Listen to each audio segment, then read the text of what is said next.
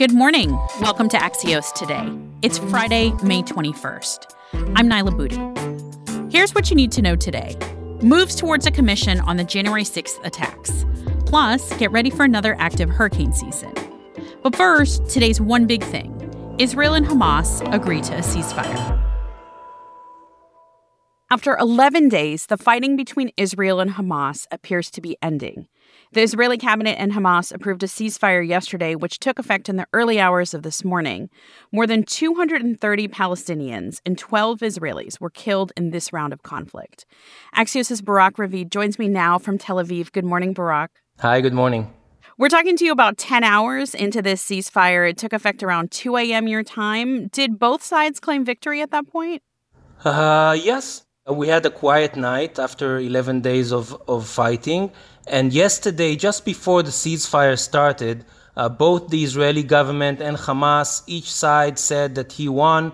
Uh, in the Israeli cabinet meeting, all the ministers, Netanyahu, the security chiefs, all said that you know we uh, we hit Hamas very hard. Hamas took a took a blow, and at the same time, Hamas officials went on several television channels in the Arab world claiming victory and claiming that they created a new equation uh, with Israel. I think it was uh, you know expected, and at the end of the day, I don't think that any side here had like a grand victory. I think it's more it's more safe to say that both sides lost. Hamas lost a lot of its military capability, a lot, and Israel, I think, got into a place where it realizes that its legitimacy and its diplomatic maneuvering space is much narrow than it was four months ago. How much did the U.S. play a role in the ceasefire? Yeah, I think it played a role. It took the Biden administration some time to realize what was going on. Okay, for the first four months of the Biden administration, the policy on Israel Palestine was benign neglect. They didn't want to deal with it too much. They hoped that nothing will happen, but then the crisis happened and everything backfired. And but very quickly after the crisis started, they got their act together and started making a lot of phone calls. Biden spoke to Netanyahu, I think, six times during 12 days, which is, you know, quite a lot. And I think that on the one hand, the US did give Israel quite a lot of backing for more than a week, that the US totally backed the Israeli operation. But then after like a week, eight days, the pressure started until this phone call several days ago when Biden told Netanyahu, this has to stop. Netanyahu still tried to tell him, oh, I need another 48, 72 hours. At the end of the day, between 12 to 24 hours after that phone call, the ceasefire became a reality. How fragile is this? It is. It is very fragile because the root causes of this conflict weren't solved. Okay, Gaza is still in a hopeless situation. The relationship between Israel and the Palestinians are very bad. There's zero trust with the Palestinian Authority, and there's a lot of tension in the West Bank, in Jerusalem, in Gaza, and inside Israel. So uh, a renewed conflict can be just a matter of time. Axios' is Barak Ravid from Tel Aviv. Thanks, Barak. Thank you very much. We'll be back in 15 seconds with Margaret Talev in the Week in Washington.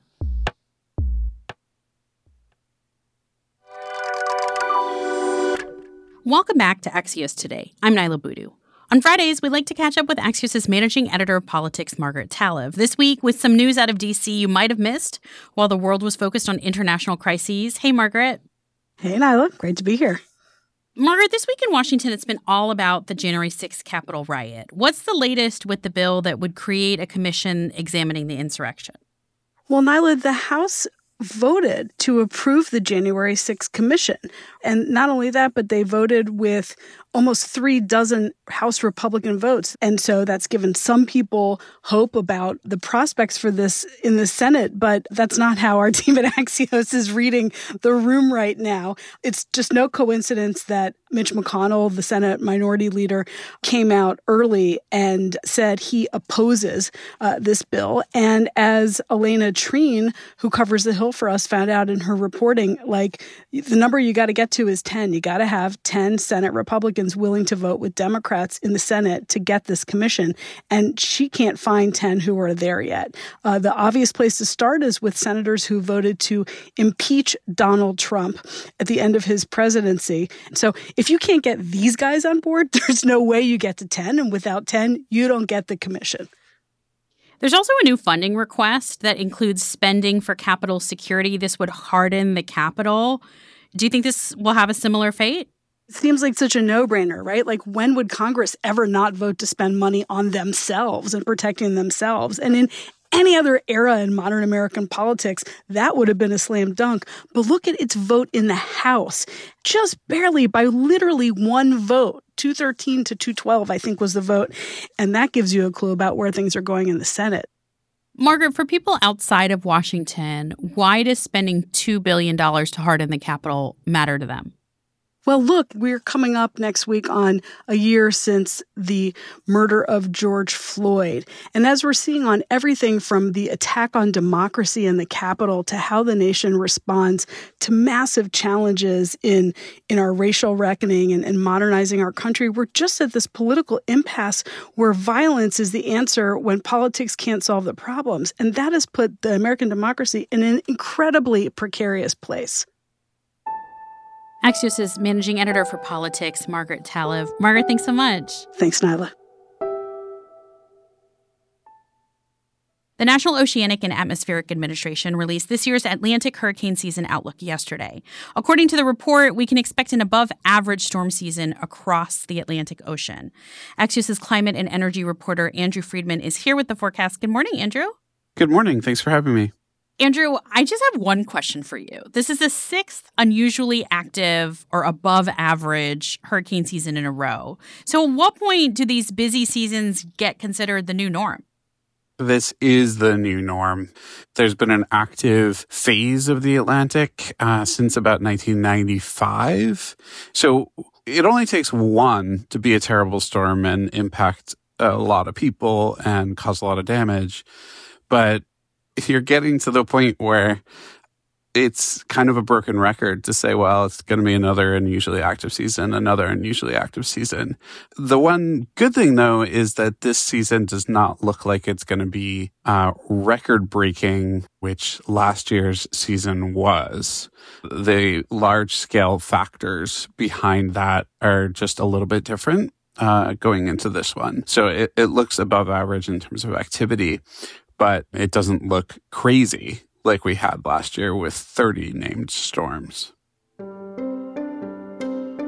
Axios' climate and energy reporter Andrew Freedman. Thanks, Andrew.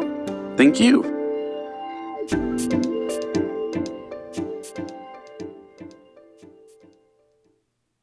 One last thing before we go today. Our Axios friends in Minneapolis did a poll this week about how early is too early to cut your lawn on the weekend. This is not scientific, but 60% of people in the Twin Cities said anytime before 9 a.m. was too early. Now you know. And it's not goodbye for me for the weekend. I'm back tomorrow with a special episode of our Hard Truth series. This month, the barriers for finding a job when you've just come out of prison. Axios Today is brought to you by Axios and Pushkin Industries. We're produced by Alexandra Botti, Nuria Marquez Martinez, and Sabina Singani. Our sound engineer is Michael Hanf. Dan Bobkoff is our executive producer, and Sara Kehaulani Goo is our executive editor. As always, special thanks to Axios co founder Mike Allen. At Pushkin, our executive producers are Leital Molad and Jacob Weisberg. I'm Niala Boodhoo. Enjoy your weekend.